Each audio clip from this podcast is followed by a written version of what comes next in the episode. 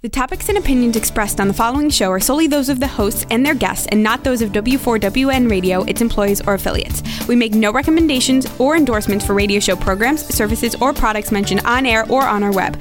No liability, explicit or implied, shall be extended to W4WN Radio, its employees, or affiliates. Any questions or comments should be directed to those show hosts. Thank you for choosing W4WN Radio. Radio Tony with Tony Lontis, author of Resilience, memoir of a broken little girl discovering a woman of strength and beauty. Available now on Amazon.com and in all good bookstores. Radio Tony. Your safe space for tough conversations, exposing secrets and talking about trauma and recovery. Radio Tony. Building resilience Talking Trauma. Radio Tony. Live from the Gold Coast, Australia.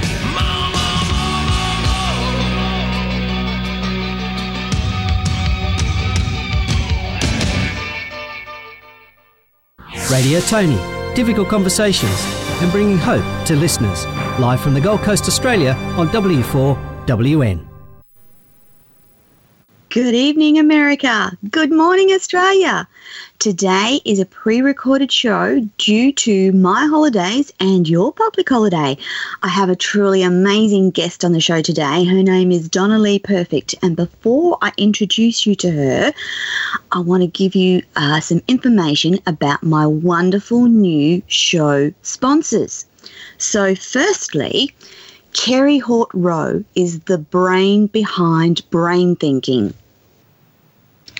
Kerry is a business advocate with a passion for helping to create amazing work environments for staff and clients alike. And in turn, she helps businesses grow. She works well with all kinds of clients from beauty salons and spas to accountants, artists, building and manufacturing companies. And she particularly enjoys interacting with customer service teams in the retail space to improve their performance. And my wonderful second show sponsor is the delightful Tracy Tully. Tracy Tully is a speaker, mentor, and author in mastering fear, building courage and resilience by unlocking the power of your voice. She shows you how to unlock your voice, amplify your presence, build courage, and strengthen and resilience. One of the greatest fears people experience is public speaking. Many struggle every day with one on one communication, let alone in small groups or larger audiences. Poor communication in any business results in confusion, resistance, and lack of trust. Conversation is learned and it's a practice that is critical in day to day business, especially the like, click, tag generation. Everyone has a voice, which can be used to lift your profile, presence, and your business profit. Tracy helps people to unlock their voice by building courage and strengthening resilience through motivation and mindset.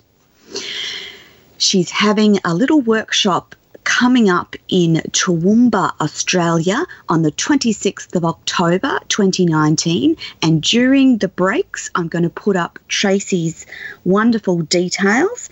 And so that's it for me and the introduction. We're going to have a little break and then I'm going to introduce you to the amazing Donna Lee Perfect, who has a tremendously painful story of childhood domestic violence and trauma.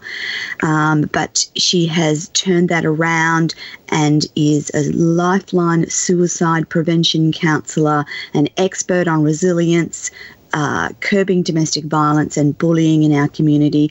And she leads a wonderful program called Dream Guards Tour of Resilience. Perfect Peace program and the Dream Guards Ambassador program in hundreds of schools across Australia. So, over to a quick break and then we'll introduce the wonderful Donna Lee. Radio Tony, bringing social consciousness this time every Thursday evening, live from the Gold Coast, Australia on W4WN. Resilience. Resilience, Memoir of a Broken Little Girl Discovering a Woman of Strength and Beauty is the new book from Australian author Tony Lontis. Available in paper, ebook, and audiobook formats, Resilience is the true life story of Tony, experiencing and surviving trauma, abuse, mental health issues, and the ultimate betrayal of someone she fell in love with, exposing moral issues you may have dealt with too. Read how hope and happiness triumph in her life. Available at Amazon.com and all good online retailers. Radio Tony with Tony Lontis, author of Resilience, memoir of a broken little girl discovering a woman of strength and beauty. Available now on Amazon.com and in all good bookstores. Starts this morning. Oh, that's fine, Tony. Look, it's lovely to be here. Thank you very much. I'm really delighted to have you on the show today and tomorrow during these pre records. Uh, it just allows us to talk freely. And so I'd actually thought that we should start with your story. And just a little warning to our listeners Donna speaks from a very vulnerable place and tells a very difficult story. And so if you need or this triggers emotions in you, please seek out someone to help you with those.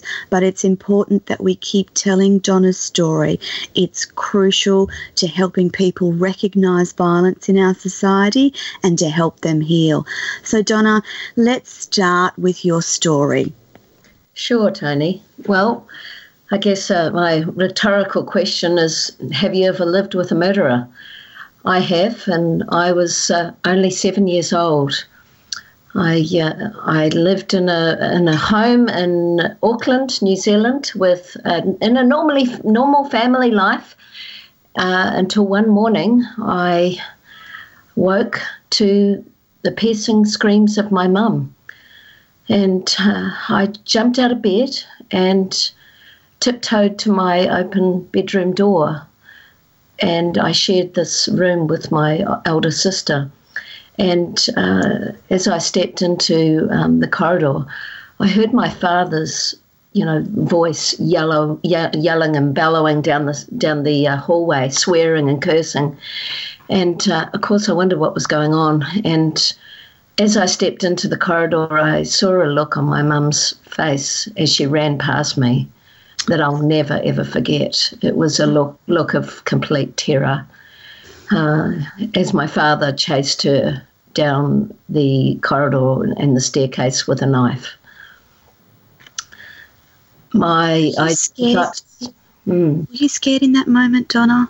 I was terrified, absolutely terrified. But I, I still was trying to, you know, I mean, you've you've woken up from sleep, and you know, seven years old. It was all a little bit too confusing and and hard to process for a little brain like that. Yeah. Um, but uh, as I kind of followed after my father as fast as I could. Uh, he chased her down the staircase, and as my mum reached for the handle of the sliding door, at the bottom of the staircase to try and escape, I witnessed my father drive the knife deep into her back. And uh, as she was uh, stumbling along the side path to the front of the house, uh, she collapsed to the ground. And uh, yeah, I mean, I was absolutely devastated. I, you know, I mean, even now talking about it, you know, 40 odd yes. years later, it's it's you know it takes you back to that moment and and you know uh, it's just crowds of people sirens kind of gathering around me as um, you know uh, around my mum's completely lifeless body. And um, uh, you know I was just absolutely traumatized. And and then minutes later I was witnessing my father driving off in the back of a police car.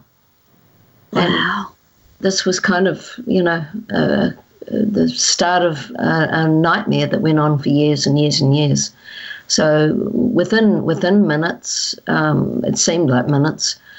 My my elder brothers and my sister and my twin and I, we were gathered up and, and also put into the back of a police car and, and taken down to my cousin's house, which was only down the road on the same street. And as we sat in the lounge room there, just, you know, completely as you can imagine, traumatized. I can't explain anything else other than, uh, you know, trying to kind of process all of this. And, and uh, the, the radio announced that there had been a murder in, in our suburb and, and that it was just the most surreal thing to, to listen to that and know that that was my mum.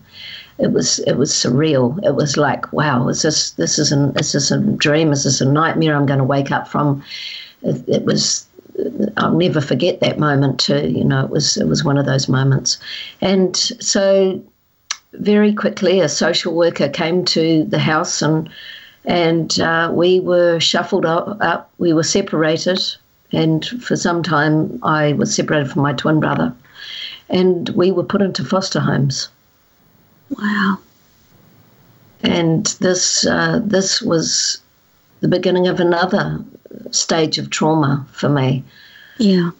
The the first foster home that I went to, uh, I was completely delirious, I guess you could say, um, because I was in a in a completely traumatized state, and and when I arrived, I you know I, I imagine seven years old move, moving into a house that you'd never seen before, into a strange house, living with strangers, in in a traumatized state, being separated from all of your siblings, your entire family, and witnessing uh, you know such a uh, act of violence toward your mum is, uh, you know, and to arrive at this home, I, I, I must have been in a state of complete shock.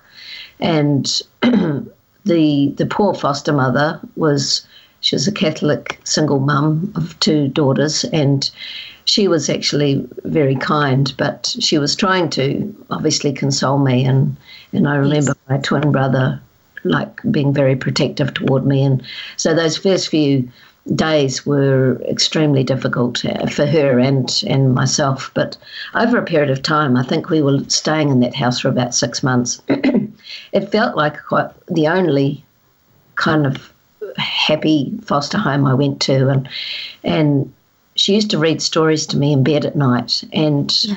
for a few moments, I was able to escape the reality of the trauma that I was facing every single day and into the storyline. And and that gave me some reprieve. It gave me you know a moment of peace. And to you know right to today I'll, I'll never forget that. But that uh, sadly didn't last long. And and uh, before long the kind of uh, familiar, you know, um, grey flannel suit and brown tie entered the room, and it was the mm-hmm. social worker again shuffling us to another foster home. And this seemed to be a, a pattern for, well, uh, continued for five years. So the second foster home we went to, the the father there was seemed to be the predominant figure. I remember. I don't really remember a female figure at this home, yeah. but he was an alcoholic, and he, my twin brother and I shared a room, and he would lock the room at night when we went to bed. And I recall my sister coming to visit us one one kind of early evening, I guess, but we were already in our room, locked into our room.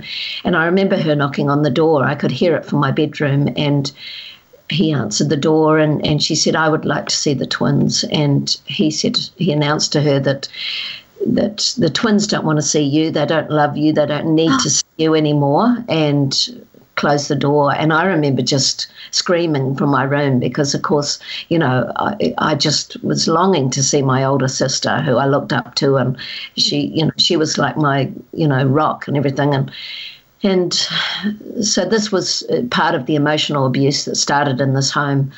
I recall another time he asked me to run a bath for one of the other foster children in the home.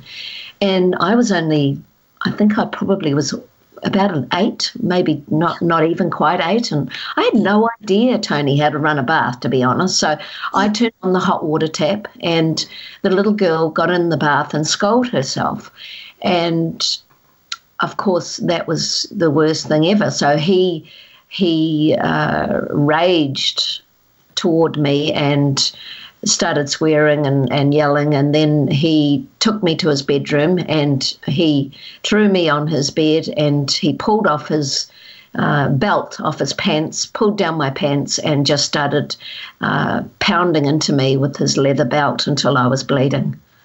Oh my God. and that was that foster home. um, yeah, so um, I don't know why we left that foster home. Thank God, thank God we did. I was actually thinking that that's probably a blessing, really. Yeah, blessing, absolutely. So whether the man was found out somehow, and because he was clearly, you know, not unfit.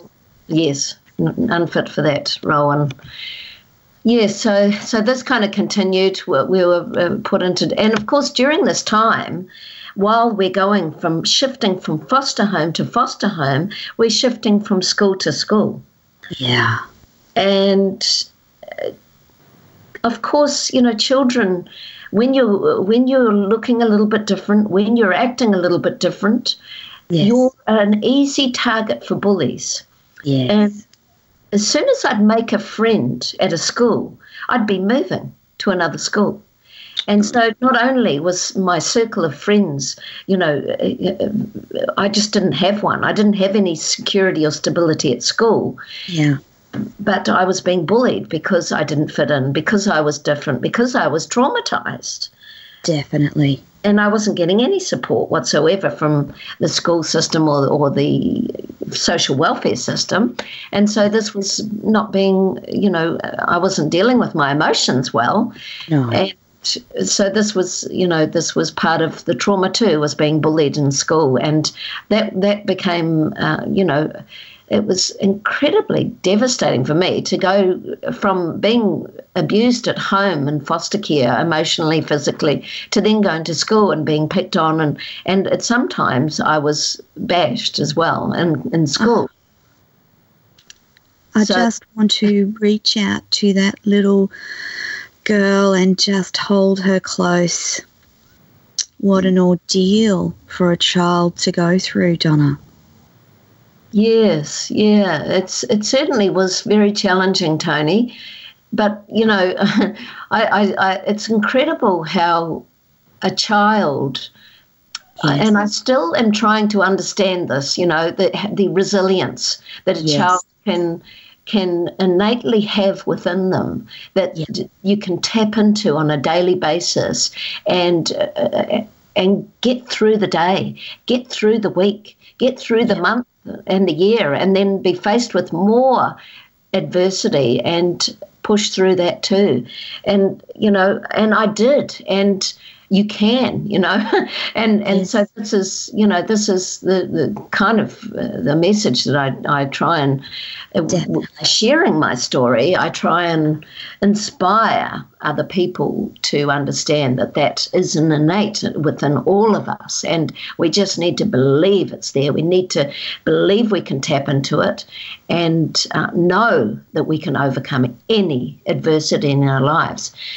And so, you know, this this continued, and so you know, uh, right up until the last foster home I was at when I was twelve, and this was this was kind of you know the icing on the top because I was in this foster home for I think about two and a half years, okay. and it was a large home homestead on a huge acreage property. And they had about 11 rooms and they had a lot of foster kids including their own children in this mm-hmm. home. And they you know the the the the children their own children they they obviously you know were very kind and compassionate toward. But when it came to me, for some reason, the foster mum had something against me, and I don't know why or what it was, but for some reason, she just didn't like me. And my my nan my nana died during this time, and she was the only one kind of in my whole. Uh, grandparents sort of um, you know um, generation that was alive I didn't know the rest of my grandparents. So she was, I had fond memories of her as a, you know, as a young child before my mum died, buying big bags of lollies for me, and you know the things nans do that, you know, you they're just you know, they're there and they're they're sweet souls, and and so it was very sad for me to hear this news and to know that I couldn't go to the funeral or anything like oh. that. I just had to process that in, in this foster home by myself, and and that was really hard as well. Um, but I recall a, a couple of things happening that were really significant in this foster Yes. home. One day, a parcel arrived to this foster home, and I remember asking the foster mother, uh, just as an inquisitive young, you know, um, preteen, what's in the parcel, you know? And the foster mother turned to me, horrified at my question, and she said, How dare you ask what's in that parcel? You're a nosy little bitch. You're going to go into the into the kitchen and you're going to sit down on the table and with these notes you are going to write on these notes 1000 times i am a nosy little bitch. So that's what i had to do. And once i'd done that she proceeded to stick these notes all over the walls in that kitchen uh, eating area where the entire family ate our breakfast, lunch, and dinner. She left them up there for months. So I became the target at home, at home with the foster children for, you know, um, uh, making fun of and, and abuse for being the nosy little bitch in the home. Wow. Um, you know, it it's just absolutely blows me away how people can treat children like this, you know. And then there was a little a little a little baby arrived at the home, and she was six months old. I, I it must have been about six months old, and her name was Marama, and she was a hmm. little Maori girl, hmm. and the foster mother came to me with her, and she said, "This is your baby." And I had no idea how babies were made. Like, I oh. just had no education about it, nothing. And so I believed her. I just believed her. And so she hmm. said, You'll have to wake up. You'll have to feed her. You'll have to change her nappies and you'll have to bathe her and look after her. And it actually became a blessing to me because I connected with her and it became this beautiful kind of bond I had with Marama that made me feel wanted, made me feel needed, made me feel loved. And so, you know, uh, it was just a beautiful time. And Yeah.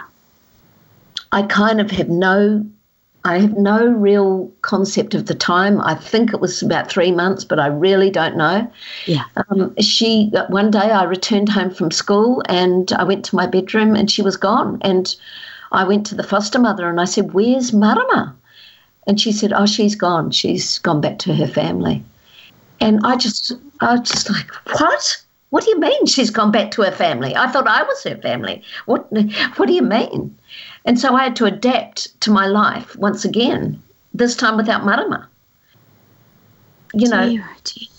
so it uh, it was just devastating, you know. To to, And to you were still only 12 at this I was- stage? I was just turning twelve, and when I was twelve, the social worker came to the house, and this was the most difficult decision I've ever had to make in my life. And as a twelve-year-old, a twelve-year-old should never have had to have made this kind of decision. The foster father came to my house and he said, um, Donna, you've got two choices. You can stay in foster care until you're 18, which to me was like, and just deal with whatever abuse I'd uh, copped already for six years, um, you know, until I'm 18. And the other choice was, or you can return to your father, who's been released from prison. But the most difficult part of this was I had to return back to the home where he murdered my mum. I just don't understand what the adults around you, what decision making process was going through their minds. It's just diabolical. Oh, it's totally diabolical, right? I mean, yeah, it, you know, it's it's So complete abuse, like abuse. It's complete child abuse, really. Adult decision that no 12 year old should have to make. Mm. And so, what did you decide? Well, I decided to go back to my father because it meant that I'd be reunited with my my Yes. older brothers and my twin, and Yes. You know that was everything to me. Being connected and being part of a family, no matter how dysfunctional it was, and as opposed to being sh- pillared and, and shuffled from one home to another and feeling abandoned and feeling, you know, uh, uh, never stable and never secure and never wanted and never needed. So I thought, well, at least this is a family. It's my family. And, Yeah. you know, there was some familiarness, even though it was traumatic familiarness. there was some familiarness in this home. Yeah. And so that was another another nightmare. Like, you know, my father, my father was a alcoholic. He was schizophrenic, and he was so unpredictable. So, you know, and we already knew what he was capable of. Yeah. So here we are entering this home, and uh, my t- my older brothers are you know teenagers and rebellious and going through all of the things normal teenagers are going through, amplified because of their trauma. Yeah. And you know, so they are testing the boundaries. They are they are testing the law, everything. You know, and so uh, it was just incredible. So for five years, living with this unpredictable alcoholic, schizophrenic murderer. Uh, was just, you know, terrifying. I, I remember for the first probably year or so, I used to have this recurring nightmare that uh, and it must have been because of you know entering this home that you see this going back to this house there was no belongings left of my mum. There was no familiar furniture or anything because ah. during the time my father had been in prison this house had been rented out. And so when we entered it again it, it was feel it was looking really tired and unloved and you know and kind of a little bit unfamiliar but but we, you know, if you can imagine for a moment, you're not only entering the home, you're entering the suburb, you're entering the neighbourhood, you're entering the your neighbours and everybody knowing that you're coming back and all Yeah. of the stuff, you know, that's going on. And so I was having these nightmares recurring that my wallpaper was trying to suffocate me. And it Oh, was unbelievable. It was this, um, uh, the wallpaper was nothing special. It was just embossed wallpaper. But it was like the, the, every little piece of the embossed wallpaper were people. And they were coming closer and closer and closer and closer to me until they were just, you know, co- totally suffocating me. And I'd wake up so delirious that I would be sweating, just completely drenched with with wet wet sweat and I'd be delirious and waking up and, and running to my father's room and stuff like that. Yeah. And you know, that was that was went on for probably about a year. And so during this time, uh, my, you know, my, um, I guess, respite, my, Yeah. my brothers being older and being, you know, rebellious, we we were uh, trying out drugs and, and they, they had, they had, uh, you know, access to marijuana. They were growing it, in fact, in my father's um, garden because he was an amazing horticulturalist. He came from a farm background and had Yes. incredible gardening skills. And so he they were growing marijuana in his garden. I don't even know if he was aware of that. He probably was. But you know, from the age of about thirteen, I was taking marijuana quite regularly just to, yes. you know, help with my Help trauma Mm. Yes. And escape, escape the reality for a while. And of course, my my father being an alcoholic, his way to justify his drinking, he would buy me alcohol. Oh. So he'd buy me bottles of sherry brandy and all this kind of stuff. And my friends thought that was amazing. Oh my mm. gosh, you know, oh, here we've got some alcohol, access to alcohol, we can have a drink. And it was a I crazy. bet they thought that was great. Crazy times. So I would, you know, in between, I'd, and there would seem to be no curfew. I would have no curfew. I would, Yeah. my father would get drunk and he'd be in bed fast asleep by seven or eight o'clock at night, and Uh-huh. I'd just be out, you know, getting getting stoned and and and hanging out on the streets with my friends, and then I would sneak back into the house. And this, I would be, I was so terrified to sneak back into the house. We had a spiral staircase, And I knew exactly which steps creaked. And I would ah. have heard those steps. And so as I snuck up the stairs, you know, so quietly, so gently, and as I got to the top of the stairs, my father would cough. Just Oh. he know. He knew I was there. Oh, golly. So this was walking on eggshells like this, you know. He, my father slept with a knife next to his bed Oh. every single night. Donna.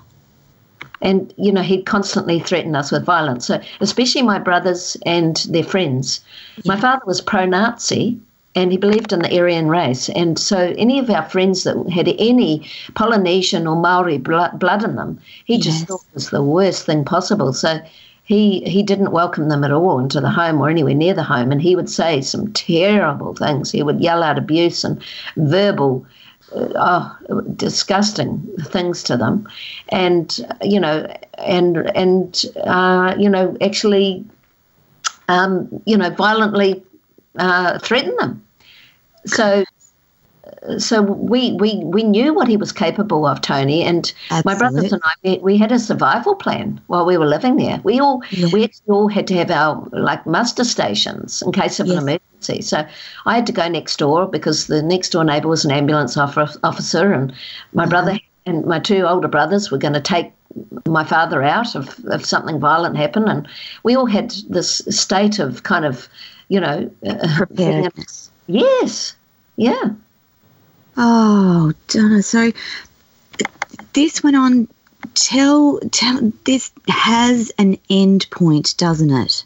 It does. So, my uh, my father, my father drunk himself to death when I was seventeen. So he he'd already had one major triple bypass surgery, and he was advised by the, the, his doctors not to drink and and that kind of thing. But of course, because he he too had not dealt with his everything that happened in his life, he he drunk himself to an emotional state where you know he he could deal with his own emotions, I guess, by Yeah. by, by drowning in alcohol, and because he never ever spoke to us about the event, like he it was never brought up, and you know you can imagine you would just not go there. I would not go there. I would never have thought of talking to him about what happened to mum and why did you do it, or because.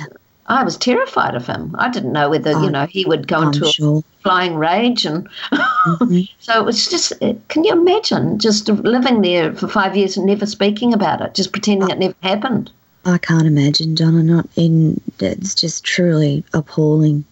and so, So- so he drank himself to death he was on the operating theatre having a second triple bypass operation and he died on that um, operating table and you know uh, mixed emotions for me I, I was in part part I was really devastated because I think it was the loss of what could have been and the father that I wished I could have had and Yes. the hope and all that kind of thing. And then there was a relief, you know, a, a huge relief that finally he's gone and I have this freedom. So it was kind of like waking up from a nightmare. Yeah. And what happened then? What happened to all of you then? Well, my my sister was already flatting, and my older brothers, we we, we all kind of went our own ways. So I, I just got I left I left school um, because I hadn't done very well at school. So I just got a really you know deadbeat sort of job. I think it was at Bernina Sewing Centre initially, and I actually got the sack from that job because um, I didn't turn up to work one night. I decided to go to the movies instead, and they rang my home and found out that I'd gone to the movies. And the next day I got the sack for that job, which was a blessing really. But so I took uh, some really deadbeat jobs, and finally kind of realised. I was living with a, a friend, um, and I finally realized, well, I'm responsible for my life. Uh, no one is going to look after me. I have no parents, no grandparents. I'm on my own here. I'm 17. I've got to really turn this around, or I'm going down a dark path. And so it was kind That's of, you know, Pretty amazing for a 17 year old Mm. to come to that conclusion. Yeah, it was. I think it was kind of, you know, probably a moment of, of uh, you know, alcohol and Yeah. and um, marijuana. And Yeah. one uh, dark night, I reached out to Lifeline actually, and and I spoke to a counsellor on Lifeline, and I kind of just offloaded everything that had happened Thank in my life. goodness. And the person on the phone, uh, poor thing, she was just absolutely gobsmacked, I'm, I'm sure. She just couldn't keep up with my story. And she said, Look, I, I really would recommend you come in and get some face to face counselling. And, and so, and I never even. I'd never even thought of it. Like I never, it'd never been put to me. I'd n- no kind of counselling of any sort had been offered to me. So it was a new idea, and I thought, well, okay, it might be a good thing for me. And so uh, this started a, a, a process for me of working through my trauma over a period of period of about three three years or more. Um, Which and I went is to mm, to to start doing that at such a young age is it would have been a blessing for you, was it, Donna? Oh, it was such a blessing. I mean, really, so such a gift to Yes. to somehow come to this, you know, because it totally transformed my life. It completely turned my life around, and so you know, uh, going to hyp- hypnotherapists. Yes. And I, I remember one particular a session, you know, sitting at in my chair with a hyp- hypno, hypnotherapist, and Yeah. you know, g- going back to my child and and kind of understanding uh, not only understanding mum, understanding Yes. Where she was at in her life, and understanding her position of, um, you know, the choices she had, and Yes. she, She, was didn't have choices really. well, she was incredibly um, vulnerable. She was in a position. She she was having shock treatment for a mental breakdown, and she was in a very vulnerable position. And she was in a very controlling relationship with my father. Yeah. And um, uh, and you know, uh, she went away and had some shock treatment, and and you know, I mean, that's another story on its own, Tony. you know, I mean, I, incredible. Uh, uh, you can we can digress and go anywhere with this, but um, but yes. So this was you know turning back to Lifeline and and this timer, this treatment was Yeah. just you know an incredible uh, you know turning point for me really in my life. Are you the only one of the kids that you know of that got such great and timely help? yes, I believe so. At that time in my life, yes, And definitely. obviously, that's what made the difference. Yes, yes, I, I believe it did. And, you know, I mean, during this time too, I, uh, you know, having sort of just job after job that wasn't wasn't satisfying to me, I decided I had to go back to school and sit my school certificate because Well that. I had to get that qualification in order to get a, an apprenticeship. And Yeah. I had a background my family had a background in dressmaking on my mum's side. And so I had this passion for fashion. And and so I thought well it'd be good to do a, apprentice apprenticeship in, in clothing. And and I needed school certificate marks for that. So I went back Yes. and did evening classes and I got my school certificate, and that enabled me to apply for a, a, an adult apprenticeship in clothing and textiles at um, in Auckland, at a large clothing manufacturer. Yeah. And I uh, also went to evening classes and uh, set my trade certificate. Now I was doing very poorly at school, so that was Uh-huh. hence why I dropped out when I was sixteen. Now, of course, I mean I went to thirteen schools, thirteen foster homes. So to do well at school would have been an absolute miracle. Uh, so I never believed in myself, and, and it was a real struggle to pass school certificate. So when I went and and started this apprenticeship and started trade certificate, I had three years ahead of me of study, and I just had this. I had this determination that I don't know where it came from, but I was so determined that no matter what, I was going to pass and and and um, you know get this uh, this qualification at the end. And so I studied and really really hard over these three years. And at the end of the three years, I gained the top trade certificate marks in New Zealand Well and I the done. Apprentice of the Year Golden Shears Award. And I was standing on the stage at the town hall with the Deputy Prime Minister of New Zealand um, getting my award. And it was just the most profound moment. Like, honestly, I just Absolutely. you know, I couldn't believe that I had achieved this. And, you know, I, I didn't believe in myself. I had no self esteem, I had no yes. self worth. Yeah. And think that I could achieve something like this was still, I was pinching myself, trying to believe it, you know, and, and it was just incredible. It's truly a testament to your uh, resilience and your ability to cope and the couple like that phone call to lifeline mm. and the help that they gave you completely changed your life and yeah. and set you on a on a better path absolutely, absolutely. And and the other thing that changed with me with Lifeline is that after that uh, time of face to face counselling, they approached me and said, "Donna, look, you've worked through all this stuff so amazingly. We would we would love you to be a volunteer on the phones helping others. Would you be prepared to do the Lifeline course, yes. which is a six month course. And in fact, it is really well recognised, and, and it's got a you know uh, in the in the counselling um, industry, it's very well recognised. And so, yeah. I did that along with suicide prevention training, and I.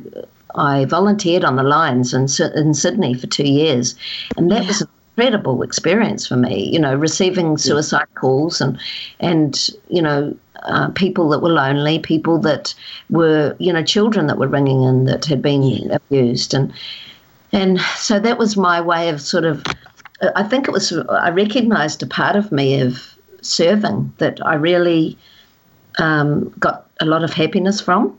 Yes, and this sort of started this kind of process of serving um, down the track. And yeah. you know, so so passing this uh, you know qualification was incredible, and and so, uh, you know, within no time, I was being offered a sales rep position in Auckland, and I couldn't believe it going from a factory and, and to now being on the road, having a company car and driving around Auckland selling fabrics and everything, and, and being on a salary. And I just thought, wow, this is amazing.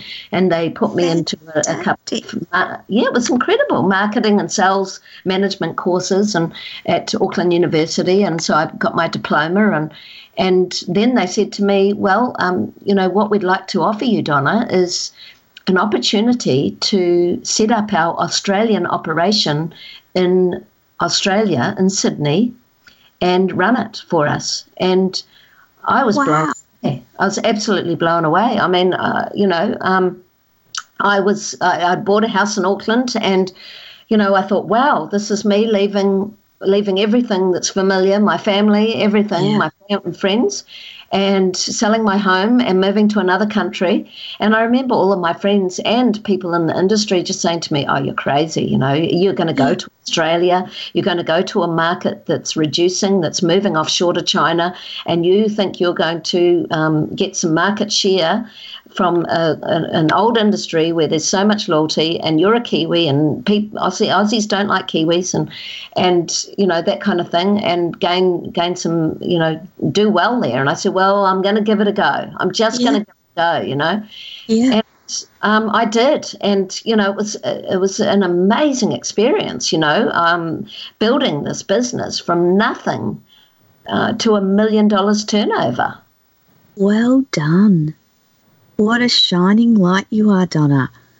It was, uh, you know, it was really, it built my self esteem so much, though. It really. That was the next thing I was going to ask you. How were you feeling within yourself by the time you got to this stage? It, it was really it was really encouraging and it was helping me. I mean, I think there was still always this kind of doubt in my mind about my self worth, you know, having been yes. abandoned and having gone through, you know, so much trauma and everything. And, and, you know, the interesting thing is we often blame ourselves as children. Yes. Experiences. Yes. And, and, you know, I, I believe today that these experiences um, happened for me and not because yes. of. Yeah. So they're a gift. And, uh, when I look at them now, you know, I just think, wow, I'm so blessed to have yes. gone through all this and now be able to share my story in the hope that it inspires other people to know of that course. they the adversity they're facing they can overcome too. And there's something about having walked that track and having been in those places and the knowing and understanding if you it's not that people who haven't been in dark times can't understand show empathy but if you have you truly come from a place of it's going to be okay you you're going to get there but this is what you need to do to heal that trauma because Donna you and I both know that trauma leaves marks on our brains. And if yes. we don't seek out that healing and repair things like self esteem um, and, and have self compassion, life is not good until you heal those things, is it? That's exactly right. You're, you're so right, and and of course there's a flip side to these these kind of this kind of adversity. You can you can rise above it, or you can fall to victim mentality. Yes. And of course, you know, uh, so many people do, and and and that's a very sad place to be because it's it's it's not fulfilling and it's not serving to anybody. And no you know, um, it's it's very self self deprecating. Yes. Yeah, yeah. So you that's how you come to be in Australia was the the Sydney project, let us call it that. Um, and what started to happen in your life from then? So was was coming to Australia and Sydney a good move for you, Donnelly? Oh, look, absolutely. I mean, the opportunities were incredible, and I I met my first husband and on the actually on the harbour in Sydney. Yeah, we were crewing on a on a yacht, and and he was a Kiwi as well. So we met on on a yacht, and and uh, we married a couple of years later, and I had my beautiful children. Yeah. Um, and you know, I mean, what a blessing! Uh, my my son and daughter, and and you know that they're now ad- almost adults. My daughter's almost seventeen, and and my son's twenty, yes. You know they're just the most amazing children. Uh, well, adults, you know, they're incredible kids. I'm so proud of them, and you know they too have faced adversity through you know their marriage our marriage breakup and so forth and have risen above it and and are very balanced um, children that you know are giving back in, in their own ways too so i'm very proud of them but yeah. um, um, my marriage broke up and, and uh, we actually moved to the Gold Coast and then shortly after that my marriage broke up and and after a period of probably about a year or so of, of maybe a little bit longer of being single, one of my friends uh, suggested I went on to RSVP, which is yeah. a dating site here in yeah. Australia. Yeah. And I um, hesitantly, I kind of agreed, and, and she helped me set up my profile. And my profile name was Bollywood Babe because I was having a I was having a Bollywood party and I thought, ah, what? That's a great name. Let's call it Bollywood Babe. And uh, one of my hey, favorites. Donna, yeah. Before we start the story of how you met your current husband, over to you, Rebel. Radio Tony, difficult conversations and bringing hope to listeners. Live from the Gold Coast, Australia on W4WN. So, Donna, let's talk about Bollywood Babe. Yes, well, this is a whole new chapter in my life, Tony. So, yeah, I I uh, was encouraged by a friend to get on an online dating site called RSVP, and I was a little bit uh, kind of hesitant about that, but I had been single for a while, and I thought, well, this could be a way to meet somebody that's authentic and and get to know them on a deeper level first, you know, before you kind of meet at a bar and that kind of thing. So, uh, Bollywood Babe was actually my profile name because I'd just recently had a Bollywood party. I see. Yeah, so it was actually like a housewarming party, and I decided to have the have it with a Bollywood theme. And so, of course, all my friends and family came in Bollywood outfits, and I had a Bollywood outfit because uh, I'd actually taken a few ballet dancing lessons, and so oh wow, I, I had a few kind of uh, you know uh, costumes and stuff, and I loved it. So I dressed up in Bollywood, and I had a photo taken at the party, and it turned out really nice. And so I thought, well, I'm going to use that photo or as one of my uh, shots on on this profile, and I'm going to call myself Bollywood Babe. So Very but cool. fun. Yeah. And so Yes. you you went on RSVP, and was your husband to be one of the first people you met, or are you like I had similar story? The first couple that I met were not great. yeah, what an experience it is, isn't it, Tony? I mean, Yes. you know, people that put up their photos and they're 30 years, uh, you know, earlier, and when you actually meet them in person and have a coffee, it's like, oh wow, I don't didn't even recognise you. Yeah. you look nothing like you know the person I was expecting to see, and so that's quite a, a funny kind of journey. And I, I wonder what's going on in those people's heads to do that. But anyway, uh, so I yeah, so it became, it became quite entertaining, but you know, I I think uh, no, I had a few a few dates lined up actually, and uh, peop men that I'd been speaking to for quite a while on online and getting a connection with. So when when Michael's profile came up, it was Yeah. the funny one, and I one of the things that really really uh, attracts me is a sense of humour. yes. I think it's it's just so attractive in, in anyone, in any people. So, and actually, as a child, Humour I is- feel Sorry, uh, Donna. Humor is very uh, healing, isn't it?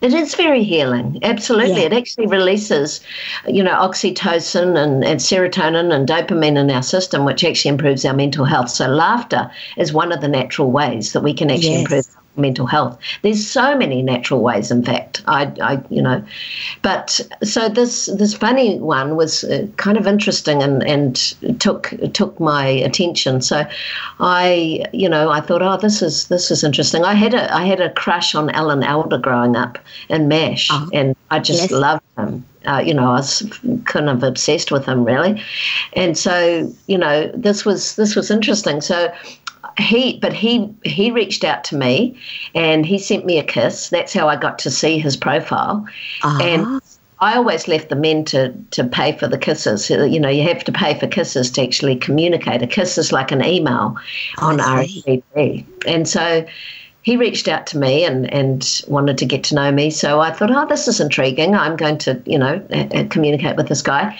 And we were communicating for a, num- a number of weeks, and, and, and it was kind of a little bit kind of on and off. And I realized later that it was because he was traveling, but he Ah.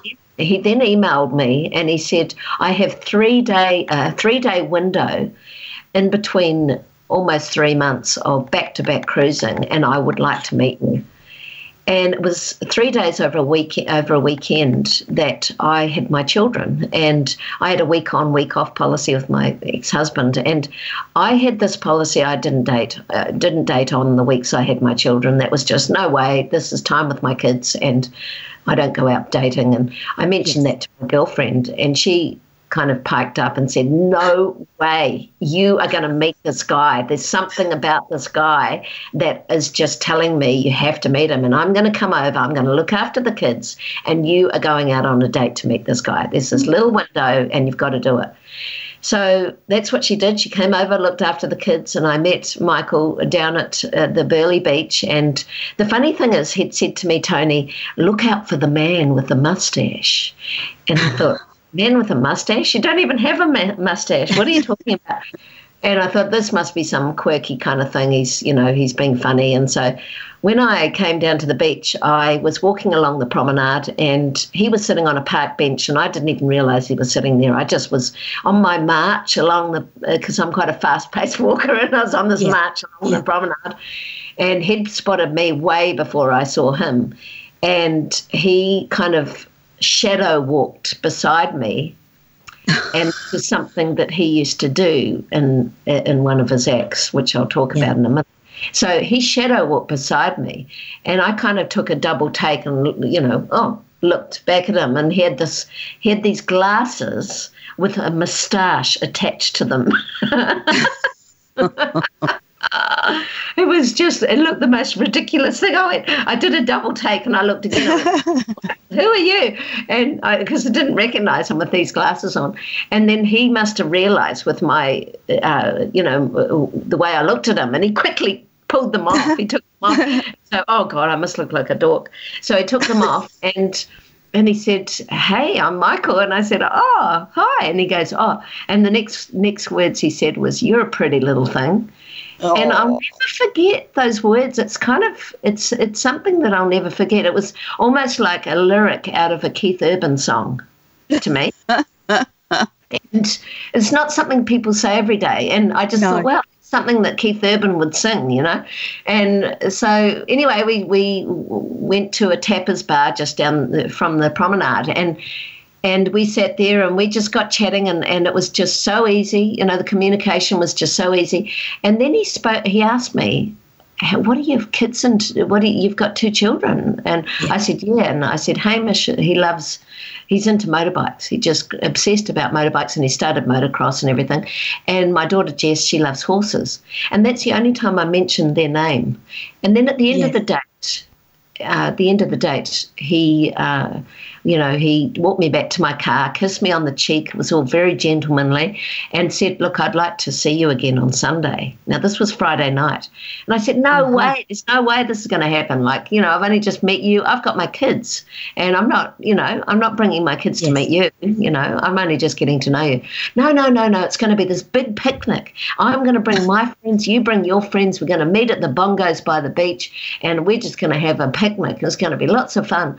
And I thought, wow, that kind of sounds interesting, you know. And I was really picking up that this guy, you know, with with what he'd been sharing with me, that he was actually the warm up crowd guy, Mad Mike, and Rodney in the Police Academy stunt show.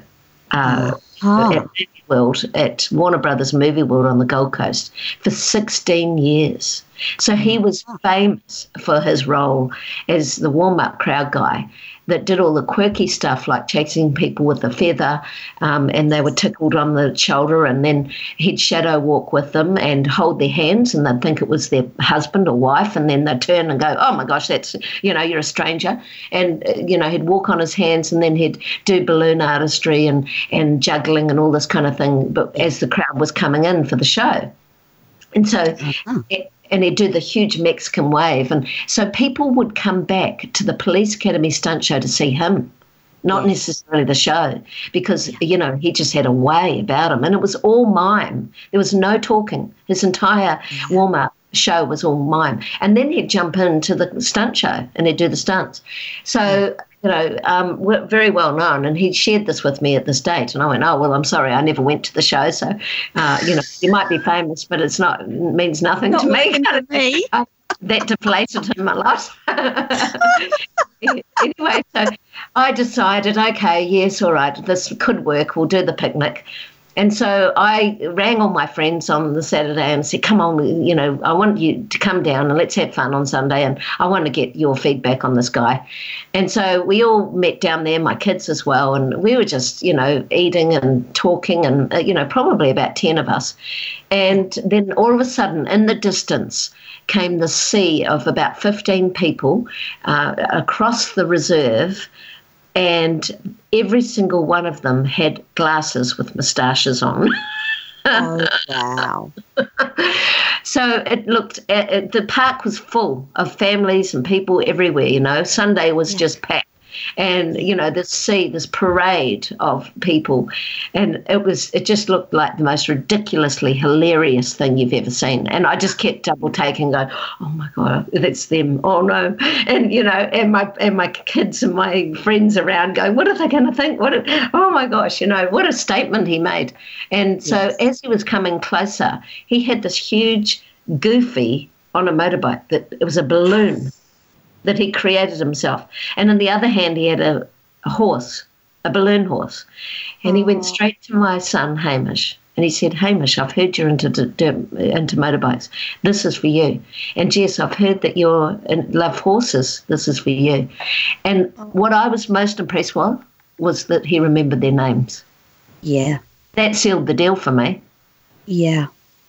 And, That's... you know, it was just amazing. So we had an incredible afternoon. All of his friends, my friends, and we just uh, we had a party in the park, and we got on so well. And then the next day he was getting on a cruise ship because he entertains. He's an international comedian, and he entertains on cruise ships. And he had two and a half months booked back to back.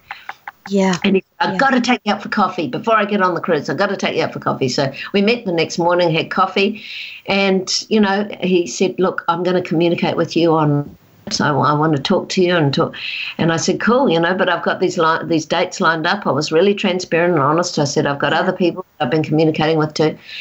And but within you know the period of this two months, he spent something like a thousand dollars on Skype calls to me on the cruise ship, and we were just you know getting to know each other better over this two months, and you know I, I just wasn't even interested in anyone else, so this kind of uh, developed. And he came back. We went to Woodford Folk Festival as soon as he got off the cruise over Christmas, and we spent three days at the Woodford Folk Festival together. Had the most amazing three days, Yeah. and just you know, he gave me the keys to his penthouse suite where he was living in Labrador, and said, "Go and help yourself. Go and spend some time there. Just chill out and enjoy yourself." And so I spent two or three weeks there, um, in between having my kids, and it was just incredible. So then And this was the start of a flourishing relationship, and and, and amazing, you know. So, um, but uh, at the end of this three week, this communicating, he said to me, I said, "What's your name?" And he said, "Michael." And he said, "What's your name?" And I said, "Donna." And he said, "Okay." And what's your last name? And I said, "It's perfect." And he said, "No way." And I said, "Yes, my last name's perfect." And he said, "Do you believe in vision boards?" And I said, "Yeah, I do." He said, Well, I'll tell you about a vision board I've created over a year ago, and I believe in everything about it. He said, I had on my vision board, I was going to meet the perfect woman, and she was going to be five foot two, she was going to be a Kiwi, uh, she's going to be fit and healthy. She'd like, you know, occasionally to have a drink, and she's a party, social kind of person, but um, also, you know, s- spiritual and and, uh, and and the perfect woman. And I've just met her. Isn't that amazing? Talk about vision boards and putting it out to the universe. Oh, definitely. Definitely. definitely So believe. It's just incredible, you know. And so within a you know a period of months, we he moved in with me, and and you know him and the kids are just you know they just get on so well. And and then uh, one day I saw his poli- old police academy stunt show uniform in the in the wardrobe, and he was starting to do PG shows on the Carnival Spirit. So he was not just doing adults only comedy, he was starting to do um, ple- uh, G, uh, PG shows, which incorporated all the balloon artistry and the juggling and everything that he did in the Police Academy stunt show. And it was just going off in the, on the ships. And so I saw this uniform and I said, Where, What is this? And he said, That's my Police Academy stunt show uniform. I said, Wow, that is so cool. I said, You know what? I've got an idea. I just finished becoming a personal trainer and um, I was passionate about curbing childhood obesity. It's a major problem worldwide, and children now are being born with more um, genetically with more fat cells. It's a very sad situation, and my my kind of dream was to train children and get them fit and and know about healthy eating and all that kind of thing. And so I said, wow, that uniform has to come out again and come alive. I said, you know, maybe we should do a show together. You do all your amazing balloon artistry, your juggling, and it would be a kids show. And I could talk about healthy eating and exercise. And he said, we could call it the Dream Guards, guarding oh. children's dreams. And I thought, wow, that's kind of a cool idea, cool name. And he said, Yeah, we've got to teach kids about believing in themselves and uh, their imagination. And I said, You're right, you know, it's all about that. And so our first our first show we did it in Oshkia and I put down an agility ladder and I had this workout idea thinking I'm going to get all the kids to do this workout this this routine on the agility ladder. Well there were 70 kids and within a few minutes I realized logistically this was just a nightmare because they're all backing up on each other and it just wasn't flowing the way I'd visualized. And I thought that's not going to work. We've got to come up with something else. And uh, then my, Michael said to me, "So tell me, you know, share a bit more about yourself with me, you know." And so I thought I'm going to open up and share my story.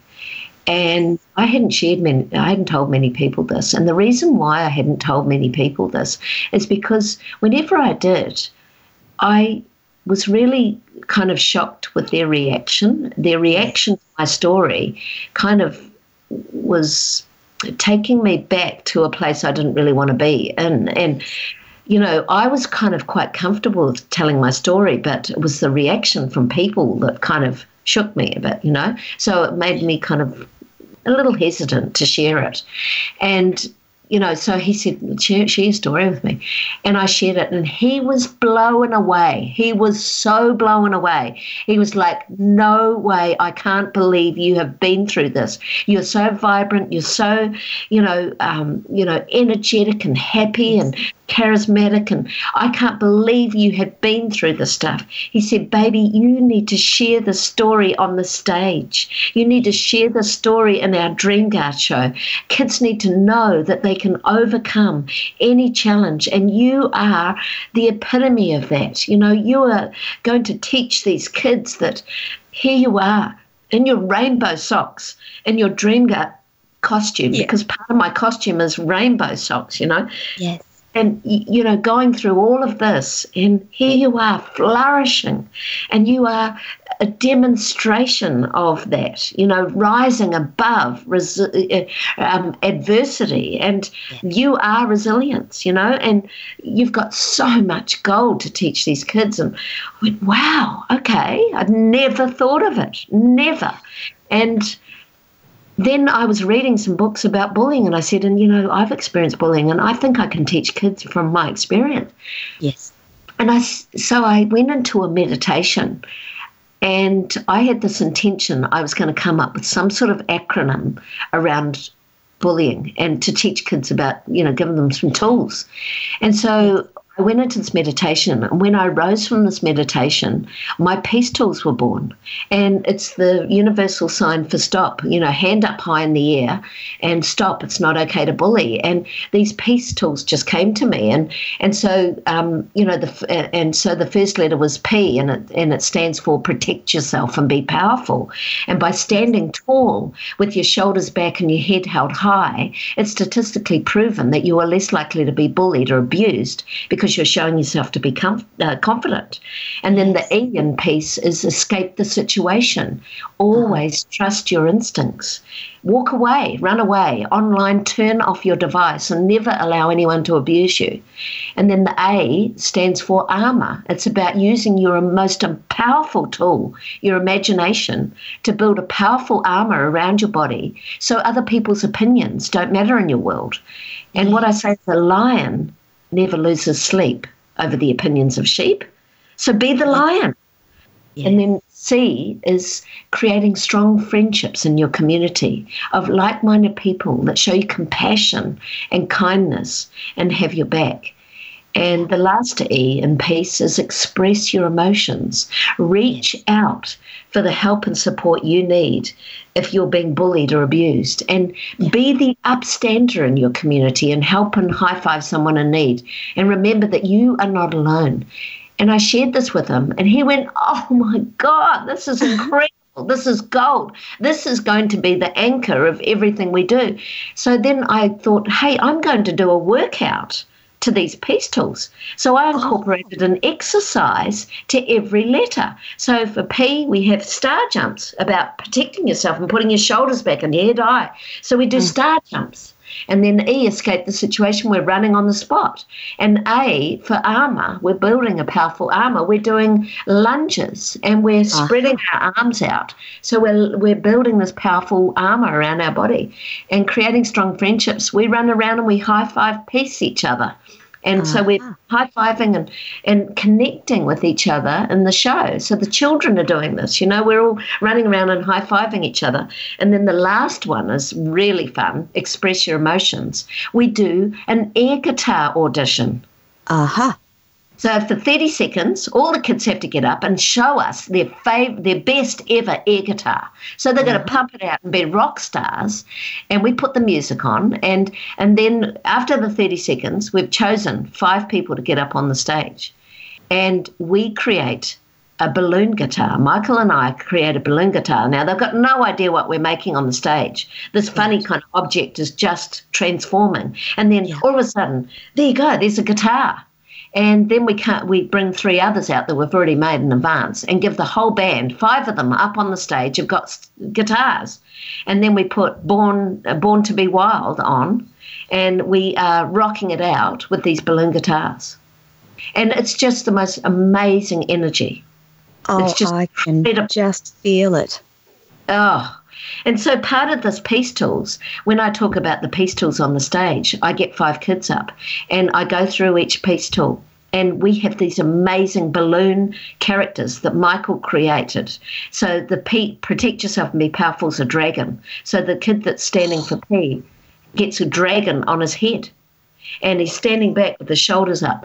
And the E for escape the situation, he gets a Spider Man and so the Spider Man's on his head, and a Spider Man can escape any situation. Yeah. A is armor, and we we give the uh, the, the the the person that's armor, we have a sword, and then he gets a shield.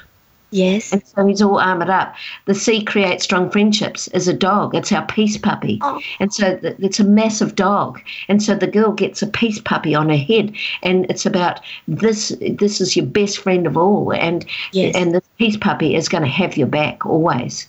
And then the last express your emotions and it's two beautiful smiley face balloons and a love heart and a rose and these two smiley balloons are expressing their love for each other with this love heart and rose and these ah. get to keep these balloons. And so it's anchoring the message of peace through the the through the characters. Then we do the exercise.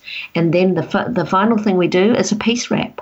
We've, I wrote I wrote a rap in another meditation. I wrote a peace rap. And I rose from this meditation. It was so funny. My son was 15. And I said, Hamish, I've written a rap. And he goes, Oh my God, Mum, really? Oh, please, you know? I can And I said, imagine it. just, listen- just listen to it. Just listen to it, Hamish. And he said, Oh, if I have to, you know? So I said, I told him this peace rap. And he goes, Oh my God, Mum, that's actually really good. And I thought, if my 15 year old son's telling me this is good, it's okay, right? So that's become part of our show, our Dream Guard show in schools across Australia. At the end of our show, we finish with the peace rap. Wow. Wow. What And so these kids are transformed.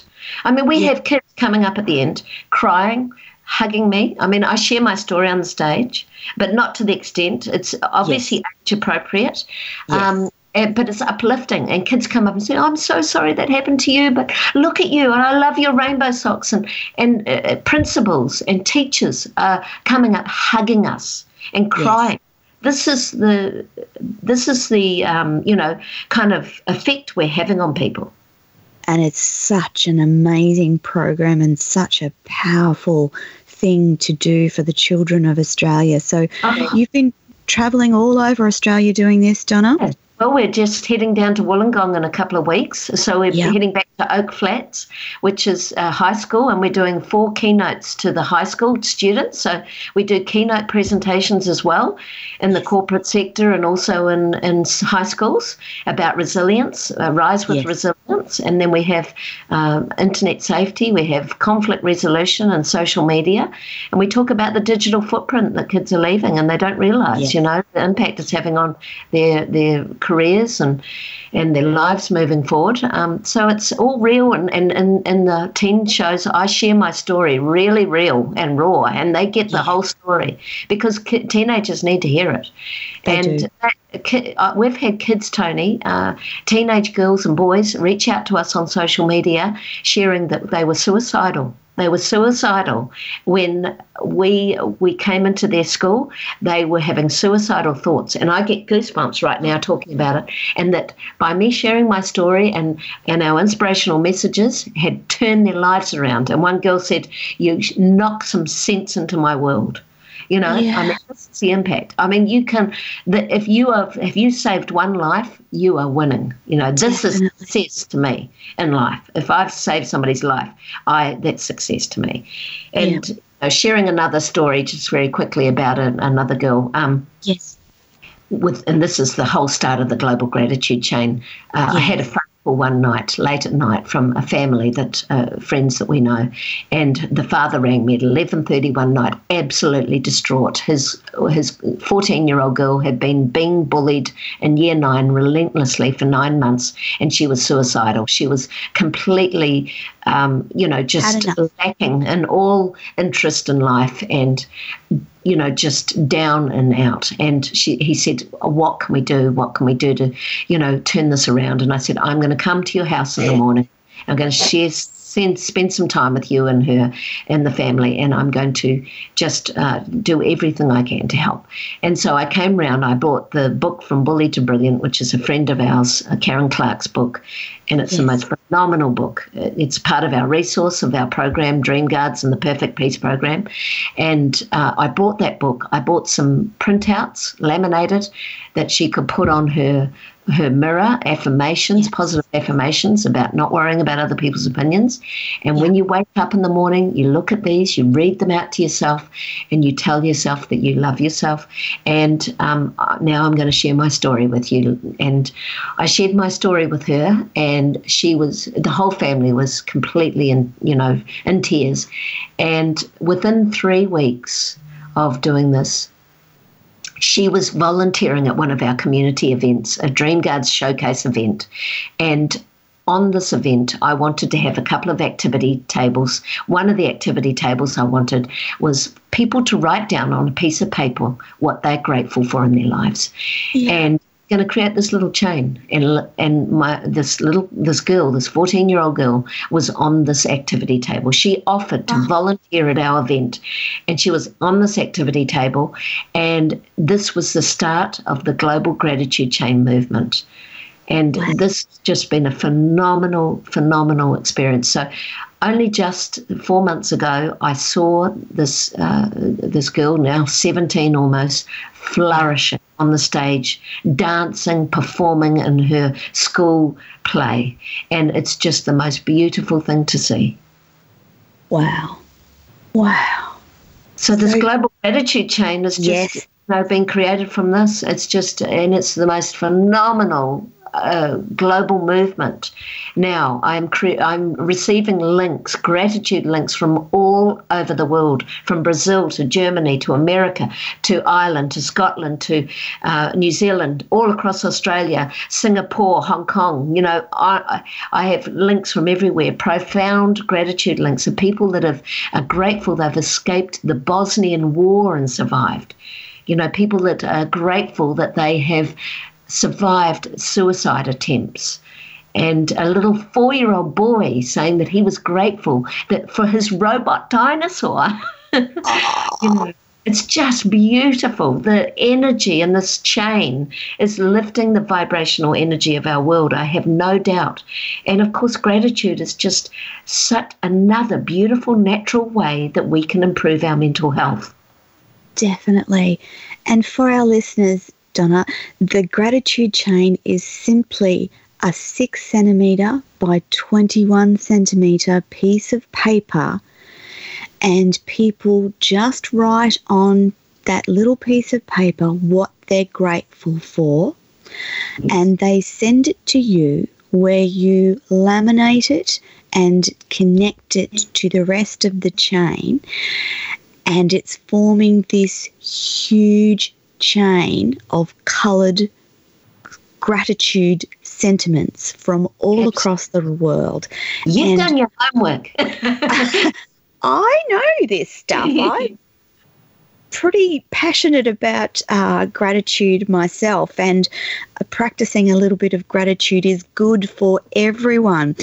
Um, and, and, and while we receive your gratitude link too, Tony. Thank you.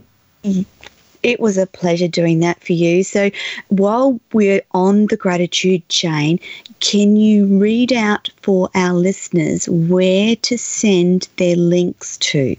Yes, of course. So, please send it to Donna Leigh with a hyphen, L E I G H, perfect, at P.O. Box 70, Varsity Lakes, Queensland 4227, Australia.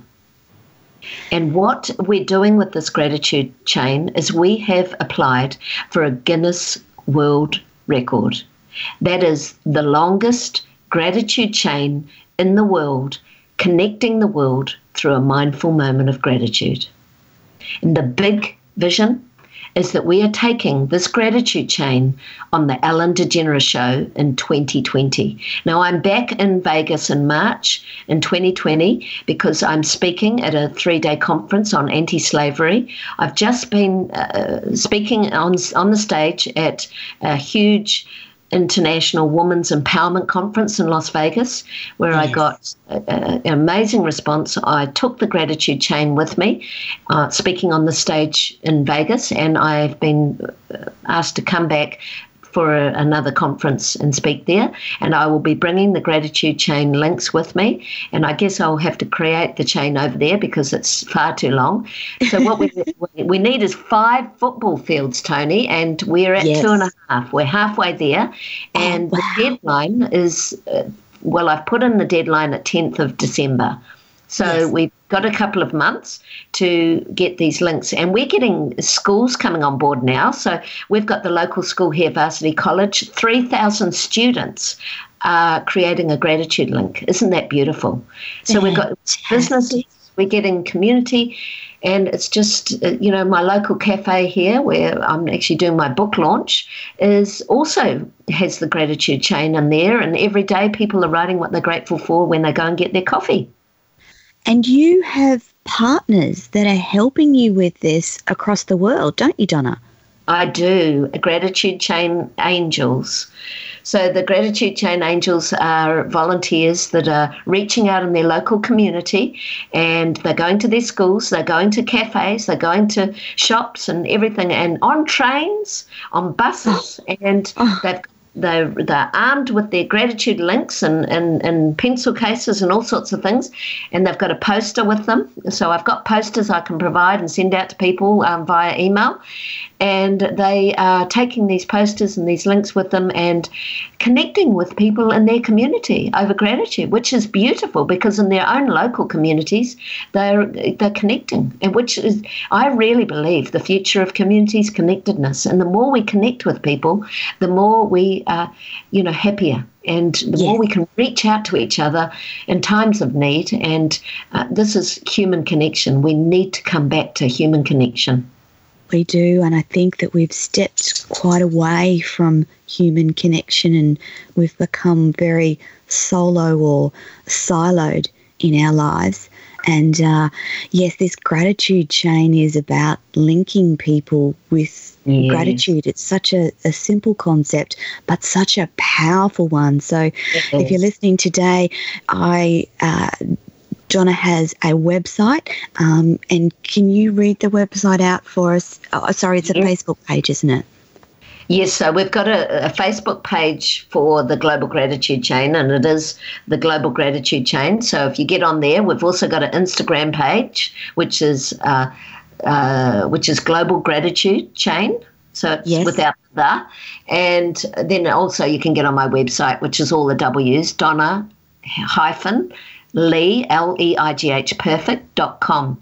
And, you know, all the information's there. So, um, you know, happy to send out posters to anyone via email. And if anybody knows Ellen DeGeneres, wow, yes. please reach out to me because yes we need to get this, you know, vibrational energy of the universe happening. And I see this is the vision. I see this gratitude chain flowing from the car park into the studio and draping around the audience. Um, so it's connecting the audience as it flows up onto the stage to Ellen DeGeneres. So that's the vision, connecting the world through gratitude. So that is uh, one of the things that you're currently working on. Um, but before we run out of time, I want to talk a little bit about your current project, which is your children's books. Yes, yes. So that's super exciting, actually. These books, The Adventures of Jessie and Rocky Rockstar, are about my my daughter Jessie, yes. and our amazing rescue dog, Rocky Rockstar. And um, these are uh, beautiful, just everyday stories about their adventures, but it's it's leaving children and adults with a takeaway message. So it's Rocky Rockstar teaching uh, Jessie about everyday life and about compassion and about kindness and about Yes. treating animals and people with respect. And so there's a beautiful takeaway message, and it's just everyday life. And in fact, Michael and I and my son are in the in, in the first story, Puppy Rescue. So the first two stories are out, uh, Puppy Rescue and, and Tiger on pre-sale now, with the book launch coming up on the 25th of October. And yeah, these books were just amazing how they all came about because when I was in foster care as a child, I uh, I had a really bad experience in the 13 foster homes, but bar the first one, which was a lovely foster mother that used to read children's stories to me in bed at night. And these stories enabled me to escape the reality of my trauma for a little while and into the story. And it just gave me this respite, this, this moment of peace. And um, it had a profound impact on me, really. So moving forward, my husband put a challenge to me to write a, write a book. And I said, okay wow, I'm going to write children's books. For some reason, children's books were the first thing I needed to do. And it must have been within me. It must have been something that was channeled for me to do from my own experience. And so uh, these children's books about my daughter and our rescue puppy came to me and they and it's just an amazing synergy because I uh, got some money from compensation for all the uh, social welfare abuse that I copped in, in foster homes. And I put that money aside, and I wanted that money to make a significant impact on children's lives moving forward. And so I've used this money, all of it, to publish these two books. And I'm now supporting Paradise Kids, which is a local charity here, which runs grief and loss programs with children. And so, you know, this beautiful synergy, because Jess actually did their program when my first marriage broke up when she was four and years she old was, yes. And it was just amazing. It was so helpful for her. And she still has the teddy today sitting by her bedside table, and um, she talks about that. She's seven, almost 17, and um, it had a profound impact on her. So I am supporting Paradise Kids, and every every book that's sold in the Puppy Rescue and Tiger series, I am donating a percentage to this grief and loss program for children.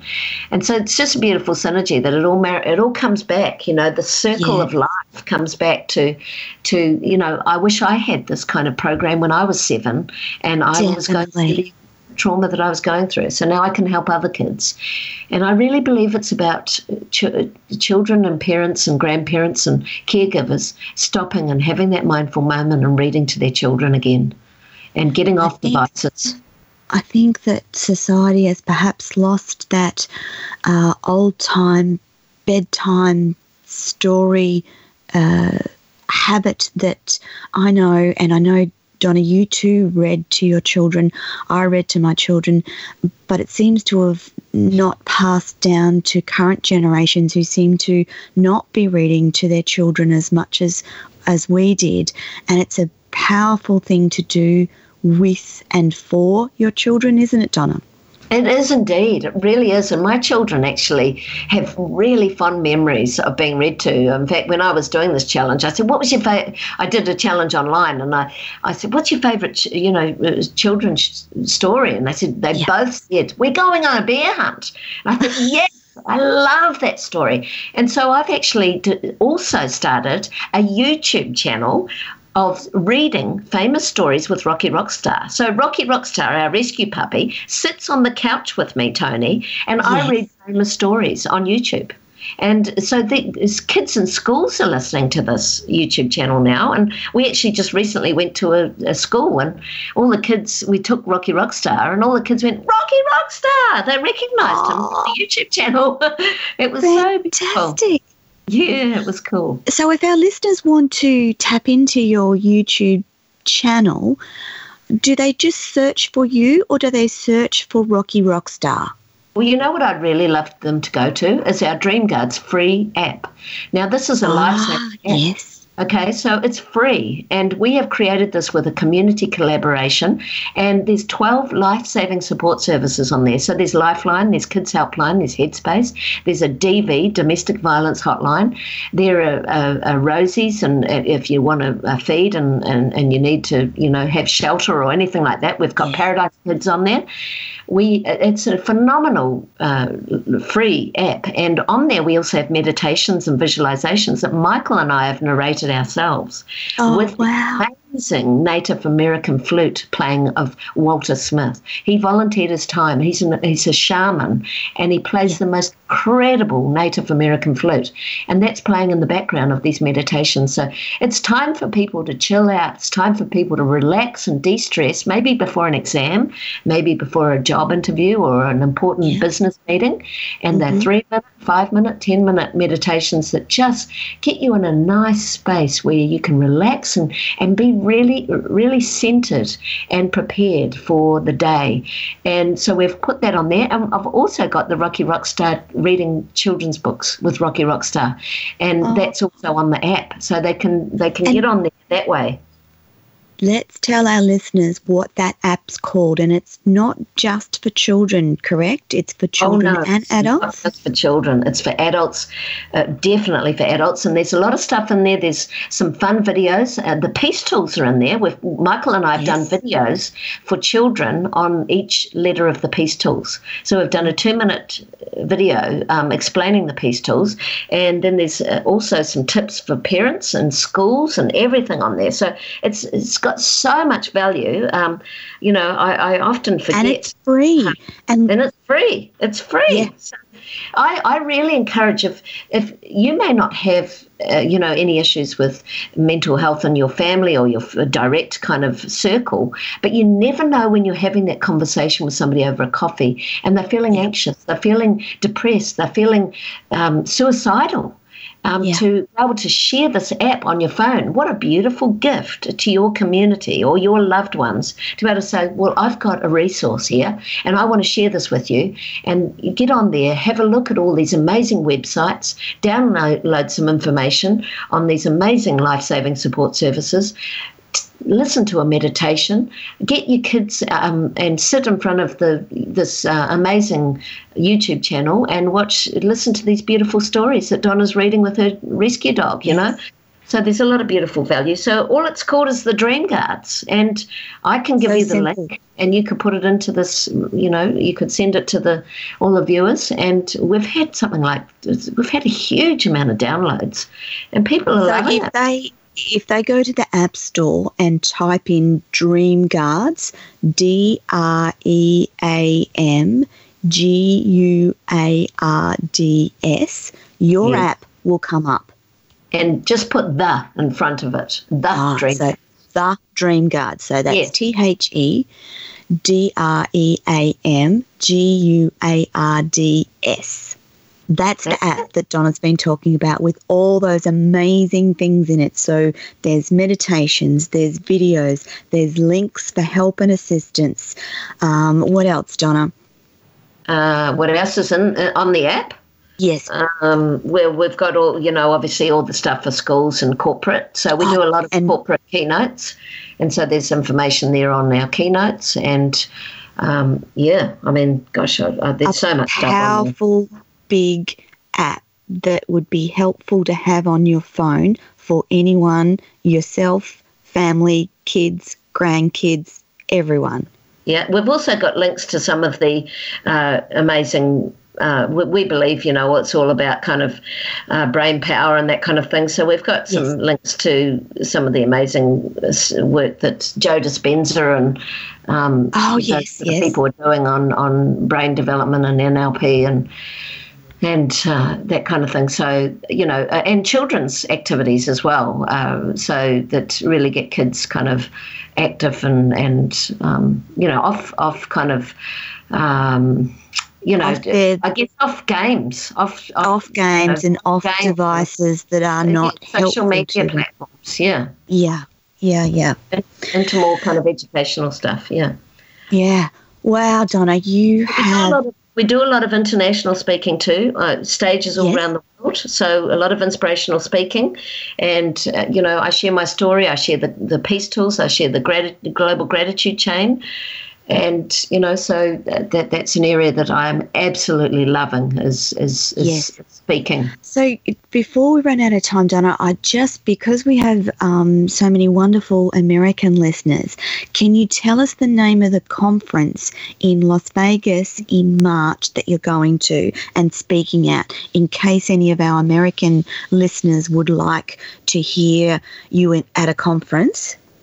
Oh, yes, absolutely. Okay. Well, it's the International Anti Slavery Commission, and it's uh, the it's the um, symposium. So it's going to be, I believe, a two day conference, and yes. there will be a gala ball and awards evening, and it's going to be held at the uh, it's going to be held at the Stratosphere.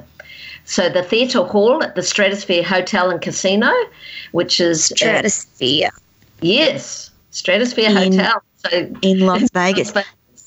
Isn't that a, a, a great name, Stratosphere? It's, well, it's the tallest, I believe, it's the tallest building in Vegas, and it's the re- revolving restaurant. It's got all the, you know, that, those crazy um, kind of um, roller coasters that shoot off the top oh, of the building, and it's famous. That's the one. Really, really famous. And, and in fact, uh, Michael, I believe Michael Jackson's tribute show plays every single day of the year in this in this oh. Um, place. Oh, so it is it's very well known. So we're going to the top here, baby. Definitely. I just had a vision then of a roller coaster with Donna in the front and the gratitude the chain gratitude flying chain. behind. They're flowing, yeah, off the building, flying off the tower. I don't know about yes. the I know that Michael will definitely be getting on that roller coaster, but because Michael is also coming and he's emceeing, so oh. uh, I, am the keynote speaker and Michael's emceeing, and and you know, I mean, boy, you know, modern day slavery, we've got to stop this too. Um, absolutely, I was just going to bring us back to that powerful concept of the symposium um, as well, uh, that modern day slavery does exist and it is a problem and we don't talk about it enough. And this is a whole symposium um, ab- about that subject. And oh gosh, what a stage for you to present on, Donna. You must oh, be. Uh, excited about that. I'm so excited, really, really excited, and, and really, you know, so uh, honoured, really, to be uh, the keynote for such an important conference, and you know, uh, the one of the the the, the top kind of uh, the top award is the Medal of Freedom. I mean, wow, you wow. know, what a beautiful title for that award. Yeah. So yeah.